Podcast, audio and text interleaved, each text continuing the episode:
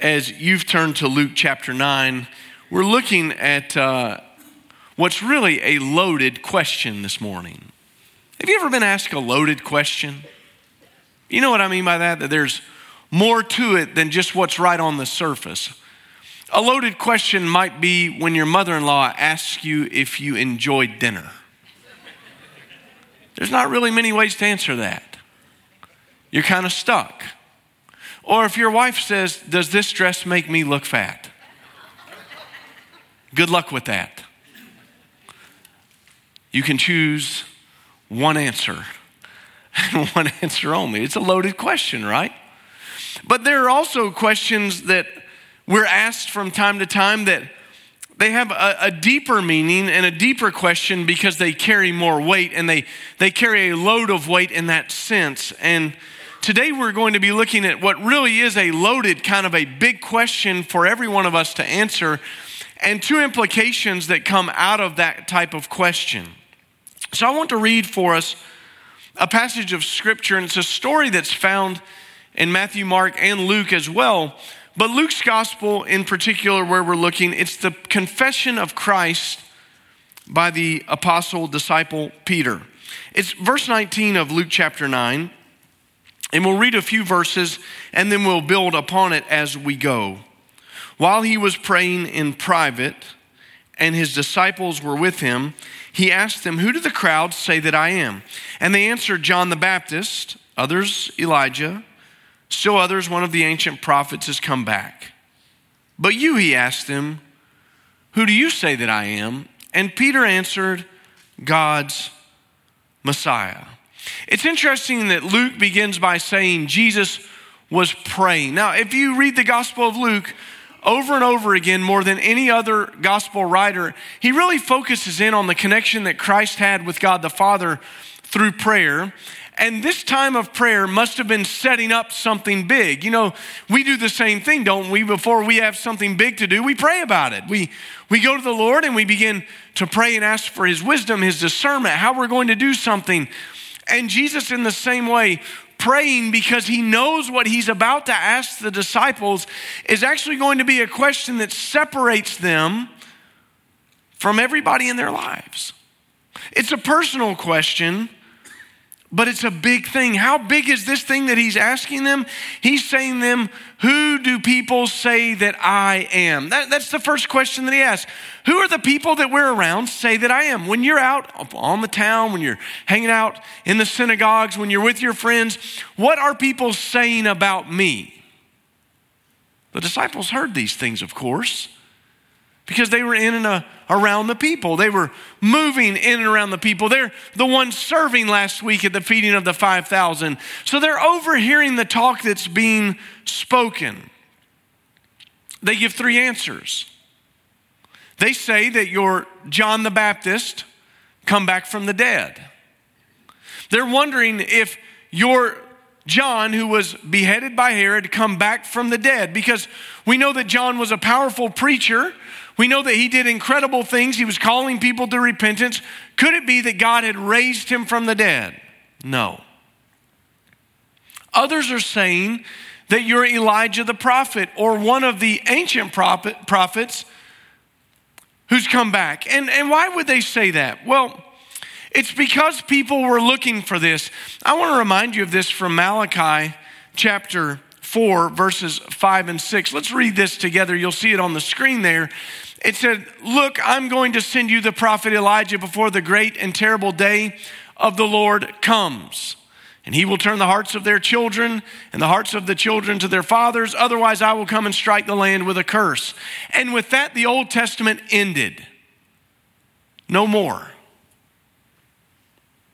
So you have to understand there's been 400 years, right? This intertestamental period between Malachi and what happens in the events of the Gospels Matthew, Mark, Luke, and John. So everybody's been hanging on these last words. That's the last spoken revelation that they had. And so they've been waiting. Who's the prophet Elijah? Who's it going to be that comes back? We're looking for him. We're looking for an ancient prophet. And all of these people had opinions about who Jesus was. And they're a little bit confused because he won't ever come out and just say who he is, right? I mean, that's the funny thing about Jesus. He's moving, he's doing these things, and he heals people, and he says, shh, keep it quiet. Don't tell anybody. And now he asks these disciples this, and he's setting them up for something. It's a bigger question because he looks at them and says, Who do you say that I am? Now, Peter's awesome, and you maybe have a little bit of Peter in you. I sometimes have a little bit of what I feel like is Peter's spirit in me. I can jump right out of the boat and speak before I know about anything and find myself in all kinds of trouble, right? You ever find yourself in a little bit of that? But I guess everybody must have been kind of looking around like, who's going to answer for us? And Peter, right to the front, says, You are God's Messiah.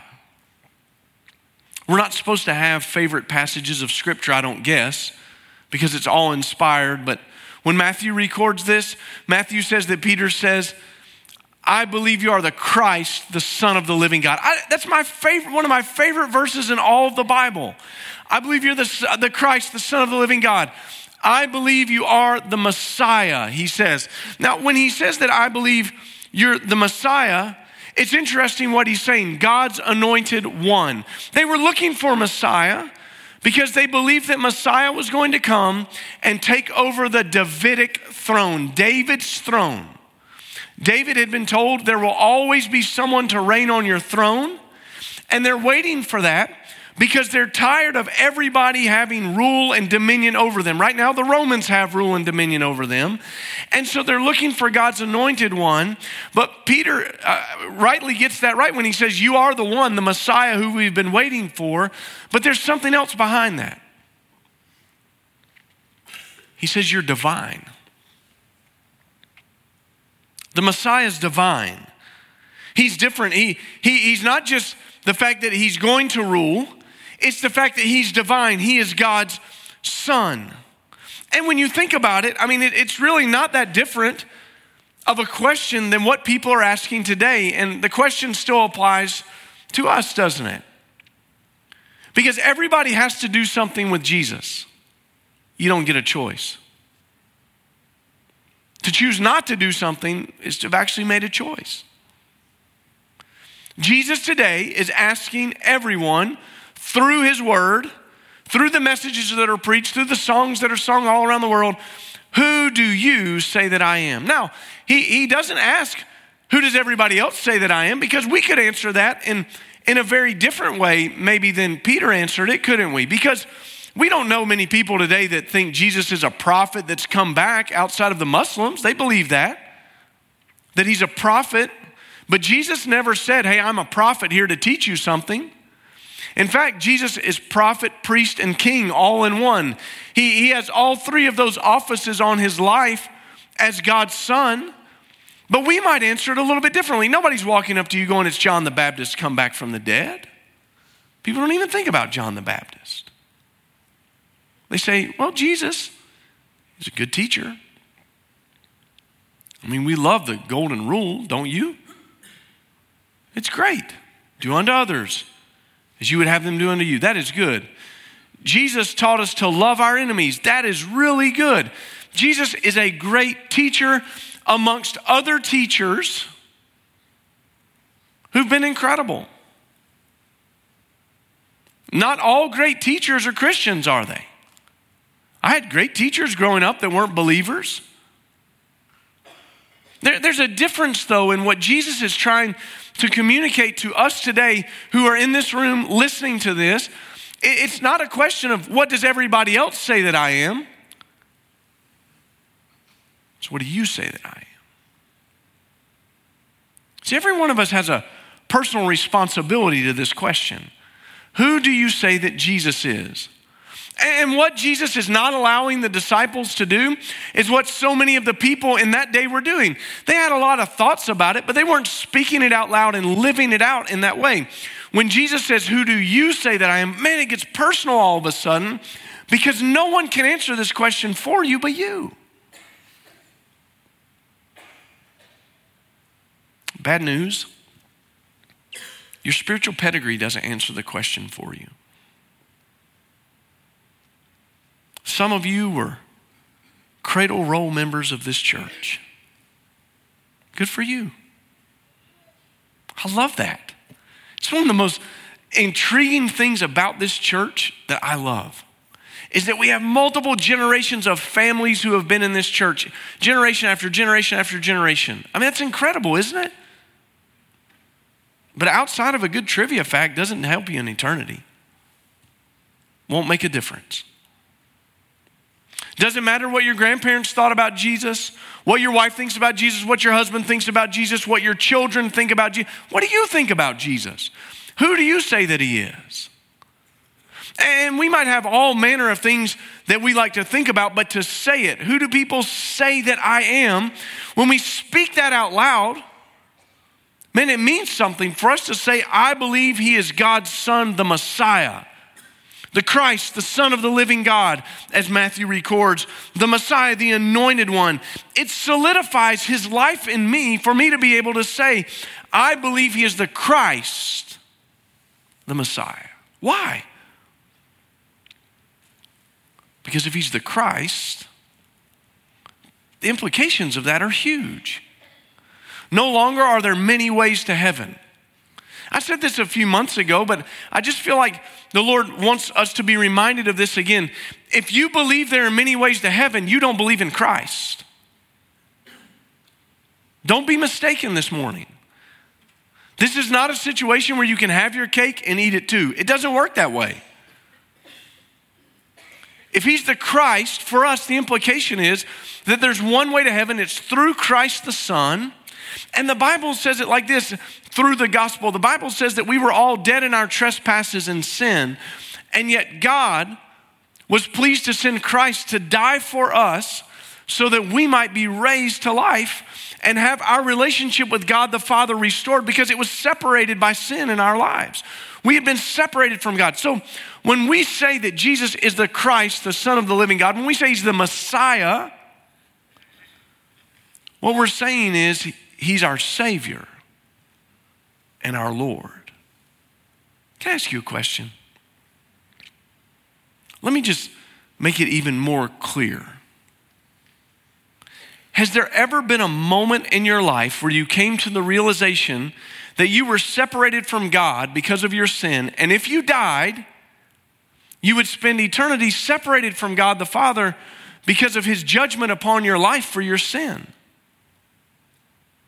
And then the only remedy for that was for you to place your faith in Christ, his son, who died on the cross in your place,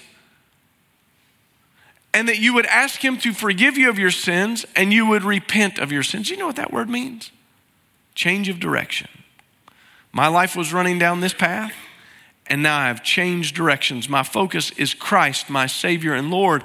Because He has saved me, I want to live for Him. Has there ever been a time in your life where you are certain beyond a shadow of a doubt that God saved you?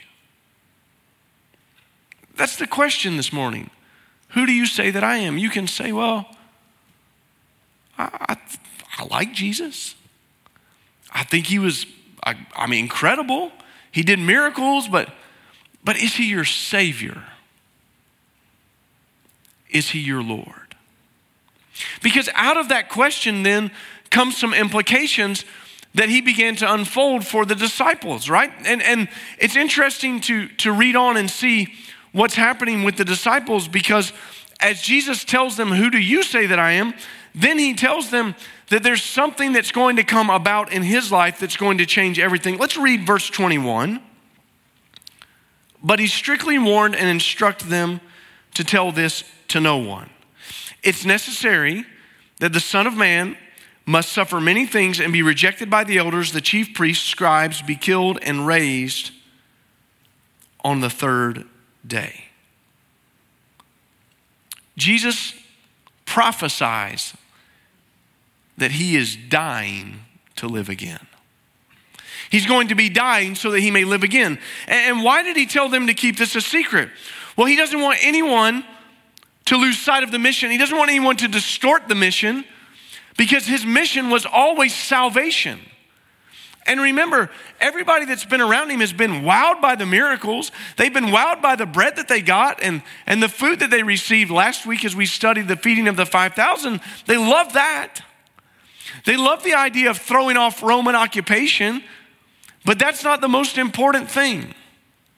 Who's in charge is not the most important thing because ultimately salvation was the mission. That's the most important thing. And he was never going to lose that singular focus in his life. And so he tells the disciples, Don't tell people that I'm the Messiah. Don't tell them that I'm the anointed one. Let this play out because there's some things that have to happen. Did you notice what had to happen? I have to suffer, be rejected, ultimately be killed, and be raised on the third day. Why? Why did Jesus have to die? A lot of people have a little bit of trouble with this. I don't believe someone should have to die in my place. I think that's immoral that God would punish someone else instead of me. Immoral is the greatest blessing of your life that God would punish someone else instead of you. Because what the scripture tells us is something very important. Re- read this with me on the screen from Hebrews chapter 9 and verse 22. It says, According to the law, almost everything is purified with blood. Without the shedding of blood, there is no forgiveness anywhere. Doesn't happen.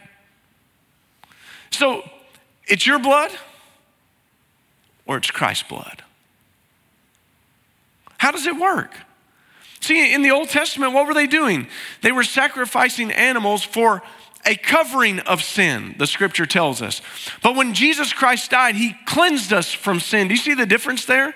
There's a covering of sin and a cleansing of sin that's taking place. The cleansing is that when Jesus died on the cross, God was satisfied to place all of your sin, all of your guilt on his shoulders, and he died once for all, for all humanity in our place so that we might be saved. Nothing needed to, to, to take that off of, of first place, first priority in Jesus' life, because anything that would, would, would derail that would mean ultimately that the mission failed. As God's Son, He came to die. One who was born to die so that his blood would be the atoning sacrifice for our sins. So, what Jesus is saying is, is really important, right? And sometimes the disciples don't get it. Do you remember the other gospels remind us that Simon says, Absolutely not. We're not going to let this happen. And Jesus says, You got to get behind me, Satan. Simon, I love it. He gets it right and he gets it wrong. He gets it right and he gets it wrong, and you do too, and I do too. Aren't you glad to know that God uses the frailest among all of us to do great things for him? We don't have to be superhuman, we just have to be us with Jesus living in us, and God does great things. He's able to do that. And, and Simon is, is saying, I don't want you to die for me, but if Jesus doesn't die for him, Simon can't be saved. And it's the same for us. If Christ doesn't die in our place, we're hopeless because of our sin. So Jesus continues by saying in verse 23 If anyone wants to follow after me, let him deny himself, take up his cross daily, and follow me. For whoever wants to save his life will lose it, but whoever loses his life because of me will save it. For what does it benefit someone if he gains the whole world and yet loses or forfeits himself? For whoever is ashamed of me, in my words, the Son of Man will be ashamed of him when he comes in his glory, and that of the Father and the holy angels. Truly, I tell you, there are some standing here who will not taste death until they see the kingdom of God.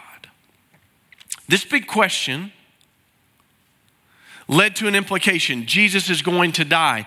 And now he takes it a step further and he says, that if we want to follow him, we're going to daily die and we're going to identify with him just like he has said he will do. And you have to understand how shocking it must have been. Because this is a call to reject self preservation for them. Jesus says, Take up your cross. I mean, for us, think about it like this pick your firing squad and have them tag along. Find the executioner at the gallows and bring him with you. Grab your electric chair and follow me. These people knew what the cross was. The first time they had experienced the cross and seen what that was like was not when Christ was crucified. The Romans were doing this all the time as a public display of what they would do to people that stepped out of line. I mean, this was, this was something that you would see on the roadsides. It didn't happen in late night vigils in the quiet of some place. This happened in public for everyone to see. So when Jesus says, Take up your cross, it's not just some slogan, it's a penetrating thought into their souls. I'm going to suffer, I'm going to die. Take up your cross. Now, you remember the question that he asked earlier. He said, These people, what do they say? But what do you say? Do you know what that did? It separated. Do you notice that? What does everybody else say? But now what do you say? There's a separation that takes place. We're called out of darkness into his light. We're called to live in the world, be not of the world, but live in the world, not of the world. You understand that we are aliens, strangers that are living here. And this question, when we answer it, it naturally does that. For those of us who are in Christ, no matter how uncomfortable that might make us or, or how we might feel about it, what happens is when we come to Christ and we answer this question, it's a separator.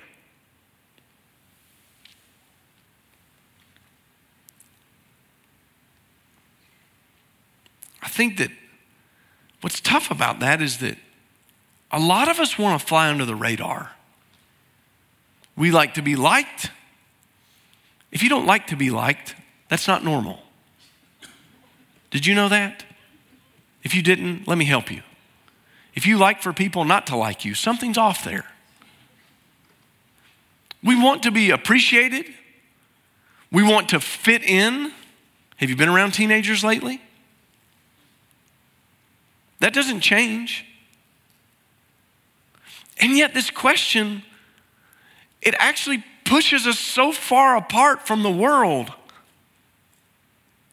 with these implications because what Jesus is saying is that the road that he walked in suffering and denial of what was actually his. Well, what was his? Philippians 2 tells us he had it all a name, a throne, glory, angels serving him. It was all his. I love what Paul says in that. Christ did not consider equality with God something to be grasped, but instead humbled himself even to the point of death on a cross. There's a denial there. Well, it's what Maclaren, this ancient writer, said so long ago. He says it's not a call to deny specific things. And that's where we make the mistake sometimes oh, I'm going to follow Christ, which means I'll deny this one little part of my life or this thing or that one thing or this or that. It's, it's not the specific things in your life, it's your entire self. The denial of self at the very core of who you are. To deny that takes so much more than to deny one little specific thing, doesn't it? To, to actually deny self is actually denying the very essence of me so that Christ may be all in me. And the life that I now live, I live by faith in the Son of God who loved me and gave himself for me, Galatians says. That's the life that we're living. It's not a life unto ourselves. It's not a life that we create where we pick the things that we deny and we feel good about that because I didn't do that one thing or I didn't do this thing or I'm not going to do that anymore. It's the denial of everything that I want so that everything He wants is in me. How hard is that? Impossible. Can't do it. Except for the fact that we have the Holy Spirit living in us. You cannot do it. It's only by the power of the Holy Spirit living the new life in Christ that we're able to do these things. And I understand that this absolutely runs against everything that we hear in our culture today in modern thinking. We struggle to understand anything about denial. I've said it to you before. How crazy is it that you could order lunch right now and have it waiting on you at home? How crazy is it that you could do a last minute gift shop and have it delivered to your home today? Never even have to leave. We don't understand anything about the concept of denial. We see, we want, we get, we do. And we're told not just in terms of our shopping habits, our buying habits, but we're told this live your truth. Where do you find that in the Bible? Did Jesus ever tell us to embrace who we wanted to be? Think about that for a minute and, and follow the implications of that. It's not what I want, it's what He wants. It's not where I want to live, it's where He wants me to live. It's not where I want to serve, it's where He wants me to serve. It's not who I want to be, it's what He wants me to become. When I understand that, then denial is not living my truth or embracing myself. It's a daily, constant battle of choosing between myself and the kingdom. It's clear cut because it's me or the kingdom. And so, what that means for us is that as we follow Christ, the American dream may not be promised, folks.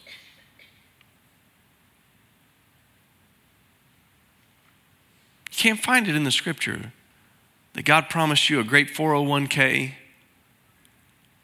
wonderful house, great health, no problems. It's, it's, just not there. If you get that, good. It does simplify some things. But that's not the road that Jesus laid out for the disciples, is it? When he said, If you believe what you just said, that I'm really the Messiah, then here's what's going to happen I'm going to suffer, be rejected, be killed, and rise on the third day. And if you really believe what you just said, join me. Grab a cross and come with me. That doesn't sound like the gospel message that we're hearing much in our country anymore, does it? Where we're told that Jesus is just love and it's all wonderful. He, he's the answer to every one of your problems. You're never going to have, you come to Christ, you'll never have problems. Pick a firing squad and have them come after you. Go to the gallows, measure the rope, and have them come after you. Bring it with you. Because if you want to follow me, you must die.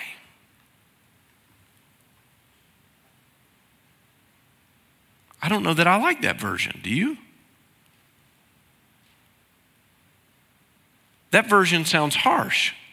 That version sounds a little bit different than, than what we're led to believe or what we even want to believe.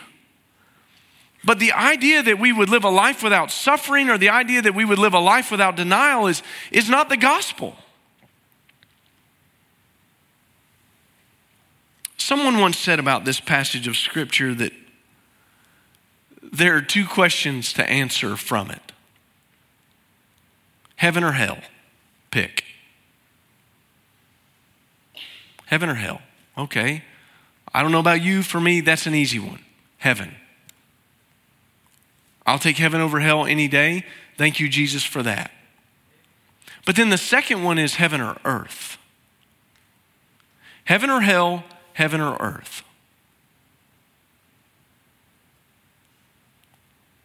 Do you struggle to have a heavenly mind and long for a heavenly home and long for things that are coming that will be eternal and and not just the pleasures of this earth, I struggle with that. I struggle with it daily.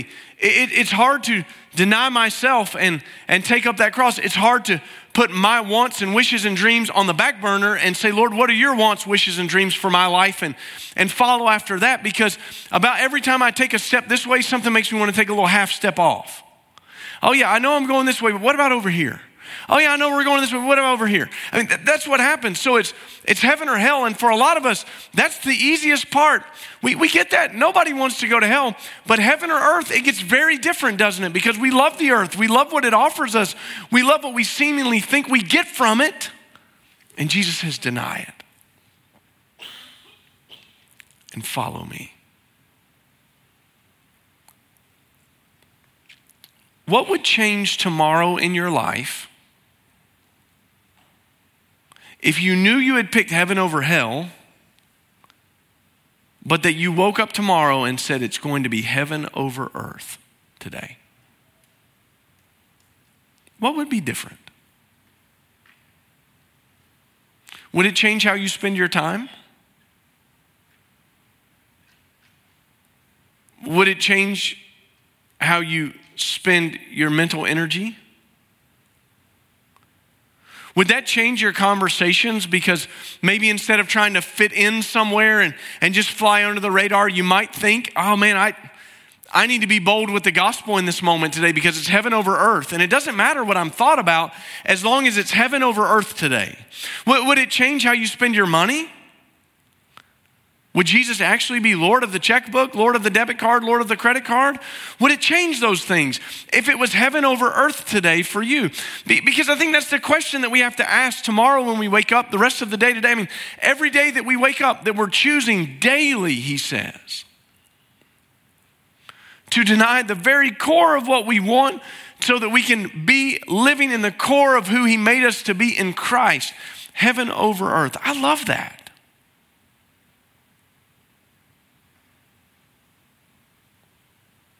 You've heard someone say, they're so heavenly minded that they're no earthly good.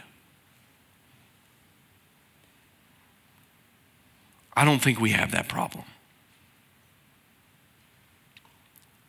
I think if we spend a little time in front of the, the lens of the Holy Spirit looking in our lives, we might discover that we're so earthly minded, we're no heavenly good.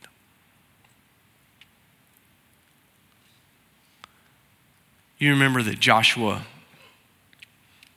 had led the children of Israel after Moses' passing. He's been Moses' right hand man. And he's going to be the one to lead the children of Israel into the promised land. And they go and they fight and they start claiming land and taking it and taking it and taking it. But all around them, they can see people who are not serving the one true God. And Joshua has this great moment where he looks at everybody and he says, You can serve them, you can serve them, you can serve them, but you got to choose today who you're going to serve. But as for me and my house, we will serve the Lord. You remember that declaration? What's lost a little bit in that is the construction of what he says in the choosing. He doesn't say make a choice once and for all. He says choose today, choose tomorrow, the next day, the next day, the next day. You're choosing again and again and again and again to serve the Lord. That's what we're doing right here. Denial. Today, denial tomorrow, choosing today, choosing tomorrow to serve the Lord. So I want to ask you have you answered the question is it heaven or hell for you? Where, are you going to spend eternity? Have you given your life to Christ? I mean, that's the fundamental question. We try to ask it every week in here because there's no more important question that we could ask you than do you know Christ as Savior? If you're uncertain about that, can I tell you there's a way to be certain? I'd love to talk with you about that. You don't have to live in wonderment about that. And if you've chosen heaven over hell, have you chosen heaven over earth? If you haven't today as a believer, then there's probably some pruning that needs to happen so that we can start to bear the fruit of righteousness in keeping with who we are in Christ. Let's make sure that tomorrow, when God takes us out of our homes into the world, that we can say we denied ourselves and took up our cross. Would you pray with me? Heavenly Father, we pray now for our time of response that our hearts would be open and receptive to the Holy Spirit's leading. God, for the person that has not made the decision yet or they're uncertain about the decision of whether it's heaven over hell, I pray today that they would be saved, God. I'm just I'm asking you to save someone.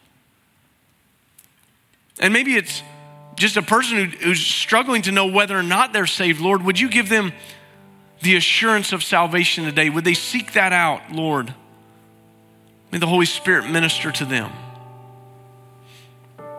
And Father, for us, that we would choose today to serve you. And in our lives, serving you, Lord, we would choose heaven over earth today. Over the, the whole thing that we want to fit in or the, the pressure that we feel in our lives to conform. Lord, may we be conformed into the image of the Savior. And we ask this in the name of Jesus, we pray. Amen.